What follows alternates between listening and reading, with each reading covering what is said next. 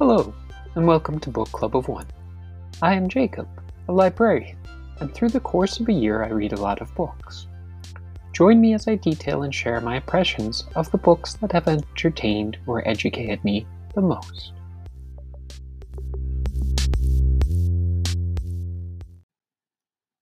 Not much to mention in the notes this week, just continuing to read through the pile, finding things that I've had on my to read list for a long time, and working my way through many audiobooks.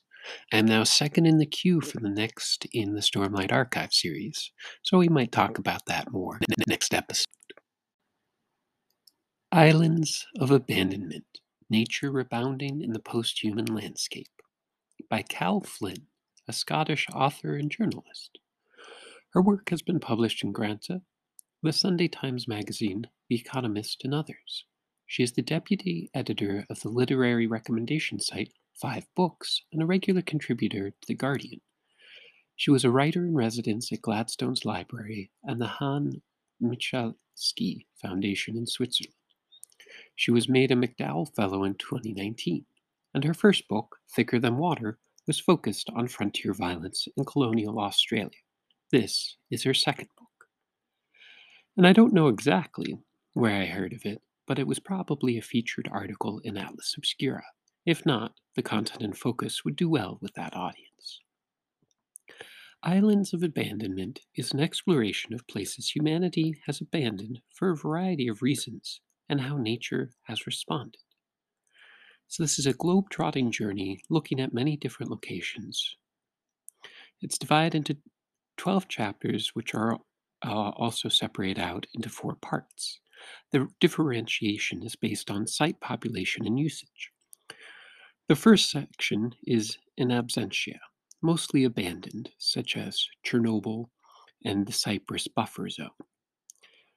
Section 2 is those who remain, such as U.S. industrial zones heavily in decline, like seen in Detroit or Paterson, New Jersey, some people still live in these areas, but they are no longer the powerhouses they were.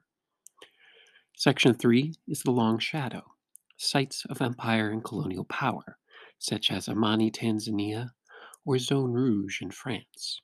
The coverage of Zone Rouge is likely what added this book to my list, as that is a red area on the map in France where many of World War I leftover weaponry were discarded or disposed of and has permanently poisoned the land. The last section is Endgame, places that no longer seem habitable, at least to humans. And the two main areas covered in that is Plymouth Montserrat, a volcano that erupted, as well as the Salton Sea in California, or the Southwest. Flyn visited all these locations for that first person experience and carried out interviews and researched their history. Flyn often had a guide or speaks of her encounters with wildlife and terrain in these lonely for human places. While one might expect a work of sorrow or darkness, this work instead serves as a story of hope or redemption. In all these locations, life continues. It has just been forced to adapt. And looking at the scope of history through these locales, we have vignettes of places as industrialized or developed by humans and their reversion when no one is there to maintain. Once the roof is gone, nothing holds mm-hmm. nature back. If you're a fan of the TV show Life After People, this book explores that concept as it is already or has occurred or is occurring now. If nothing else, aside from Zone Rouge, it shows that life in some form is likely to continue. Lovecraft Country by Matt Ruff, a white American author of thriller, science fiction, and comic novels. He graduated from Cornell University, and he published his first book, Fool on the Hill, in 1988, and has since published seven works with a new book expected next year. I read Ruff's earlier book, Sewer, Gas, and Electric, the Public Works Trilogy, and saw this book as being well received and has since been adapted into an HBO series that I haven't watched. Lovecraft Country is eight interconnected stories of science fiction fan Atticus Turner and his family that explore ra- racism in the United States intersects with the horror fiction of H.P. Lovecraft.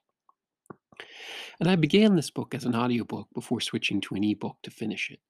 Not because I didn't find it engaging as an audiobook, just that I was hoping to finish it over the weekend when I wasn't as likely to listen to audio materials.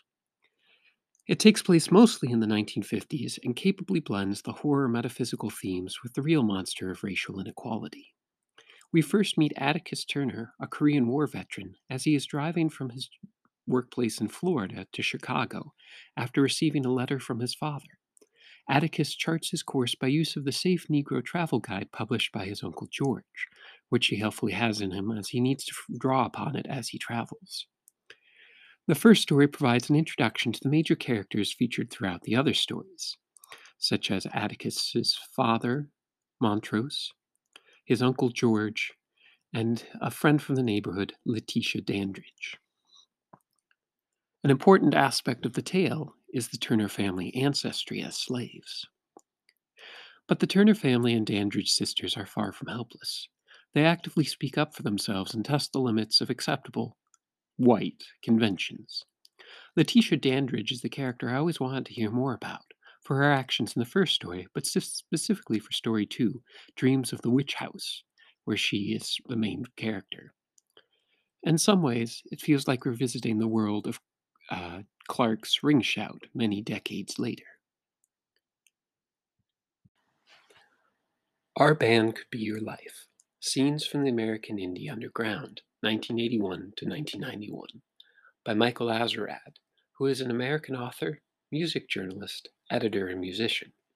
He is a graduate of Columbia University, and his writings have appeared in Spin, MTV News, Mojo, Revolver, Rolling Stone, and the New York Times. In 1993, his book Come As You Are, The Story of Nirvana was released, and it was official authorized biography of the band. Azerrad was able to inview, interview the various members and include archival material shared with him. Kurt Cobain was able to read it ahead of his death and uh, was republished following it to talk more of his legacy. After the publication of Our Band Could Be Your Life, Azerrad became the editor in chief of E Music before eventually just going back to writing full time. At this point, I'm not entirely sure where I first heard of this book, as it has been on my to read list for quite a number of years. It is profiles of punk bands from their formation to established acts, even if they never achieve mainstream success we typically see the band again from that formation to their eventual breakup, if they have by the time the book was published. Some of the notable bands featured in this work are Black Fat Flag, Minor Threat, Sonic Youth, and Fugazi, and another eight bands. This book serves as a nice companion work to Dan Ozzi's Sellout. Our band helps explain why po- punk was posed to break in 1994, but looking at these 13 bands and their activities in the 1980s. Each chapter is the story of one band, and while there are some commonalities, such as touring and recording, we are treated to the inner workings of the band, some who are groups of friends, others who are merely focused on business or the music. And while not all bands necessarily found success, most of them have gone on to be regarded as at least highly influential. Azerrad conducted many interviews and drew from old fanzines, books, and newspaper coverage to generate this book. Unfortunately, it is a very white, male dominated work. Female artists are only featured in three of the bands profiled, and in the minor threat section, Azerrad makes a point to discuss this, but not really address it, saying that women were really more so on the sideline, working in zines, but not really performing in any of the bands at the time. He also does not really investigate some of the lyrical themes, such as Minor Threat's song that talked about uh, racial issues. It's merely just said he doesn't really feel this way anymore as the person who wrote the song without really interrogating what the meaning of the song meant at the time of its release. Overall, interesting book of where music was in the 80s, particularly the punk scene. But oh, the Love Goes to a Building on Fire, Five Years in New York, did much better in looking at music as a whole and interrogating the different regions, styles, and individuals involved. It wasn't focused on the white male. Touch of Jen. Beth Morgan is an American author. Her work has been published in the Iowa Review and the Kenyon Review Online. She studied writing as an undergraduate at Sarah Lawrence College and is currently, according to her personal webpage, completing her MFA at Brooklyn College. Like some of the other books talked about this episode, I'm not entirely sure where I first heard of it, but my best guess would be probably a Book Riot list, but I don't know with certainty which one it was. A Touch of Jen is focused on Remy and Alicia, a couple struggling to make to survive on service industry jobs in New York City. They have a shared obsession in Remy's former colleague, Jen, a beautiful woman whose fortunes have changed as she now travels frequently and designs jewelry. One day, they bump into Jen and are invited on a surf trip to the Hamptons. Tensions rise, both sexually and due to economic differences, and then things get really weird in the latter half of the book. Like some other books we've talked about in the show, this one has some major plot twists that we can't really talk about without ruining the surprise for you. The first half is focused on Remy and Alicia and their day to day relationship, watching TV together, going out for drinks and bars, making fun of people they interact with throughout the day when safely at home and can share that in a safe place, spending a lot of time looking at their phones and overanalyzing text messages or posted photos. There is a lot of concern and struggle with appearances and meaning, both virtually and in person. They also have a roommate, Jake, who seems to ha- take everything in stride and be endlessly cheerful, even if he wanted to paint the kitchen black. Does Remy want to be with Jen? Or just his imagined version of her? Does Alicia want to be with Jen or become Jen? Can you truly manifest your desires in the natural world? Hark! A Vagrant by Kate Beaton, a Canadian author and illustrator. She has a degree in history and anthropology from Mount Allison University. She began drawing comics for the university newspaper, but didn't start publishing her comics online until 2007, when she also worked at the Maritime Museum of British Columbia. Named Hark a Vagrant, Beaton posted content from 2007 to 2018. Her work has appeared in The New Yorker and publications by comic publishers Dark Horse, Marvel, and Drawn and Quarterly. Since then, she has been working on a personal graphic memoir of her time working at an oil sands mining project and the development of her 2015 children's book, The Princess and the Pony, into an animated TV show for Apple TV. I've come across these strips before on the internet, uh, but never really sat down with a book until I think earlier last year. This is the first published collection of Beaton's webcomic. There is a second. Uh, this one was nominated for Goodreads Choice Award in 2011 and was named one of the top 10 fiction books of 2011 by Time magazine. That same year, the comic strip also won the Best Online Comics Work Award, Harvey, and the Outstanding Online Comic Ignatz Award. If you have any history interest in history or literature and were on the internet between 2007 and really now, but probably 18, you have probably seen some of Beaton's work. They are a fun romp through idiosyncrasies, interests, and humor of a history major in anywhere from three to eight panels, or in some cases, sustained multi strips. Much of the content strikes humor from historic figures or characters speaking in modern language or using current ideas or ideals anachronisms.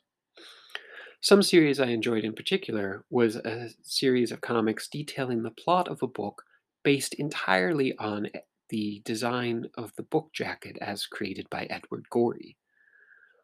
Burke and Hare on the job, poorly deciding who their next victim should be. Or perhaps why Benedict Arnold was so angry and deserted the American cause, so maybe someone would remember him.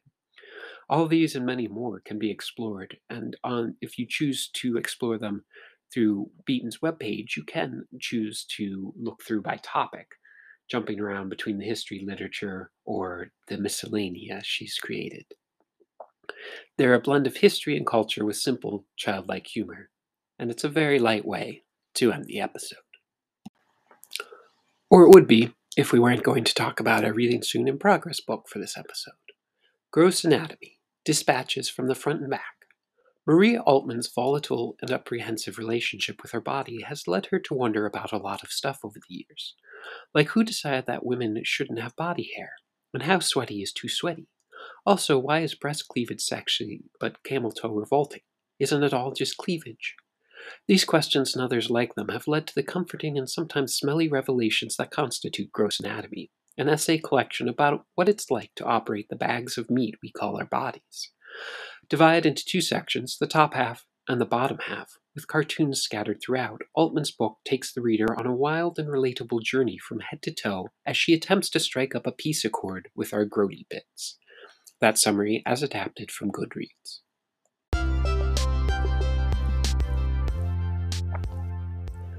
This has been another episode of Book Club of One. Thank you for listening. I welcome constructive criticism and book recommendations, or even if you found a book through this episode and want to share the story, feel free to reach out through Instagram and Gmail at Book Club of Uno. Book Club of One is recorded and distributed by Anchor.fm. And remember, no one should be shamed for reading.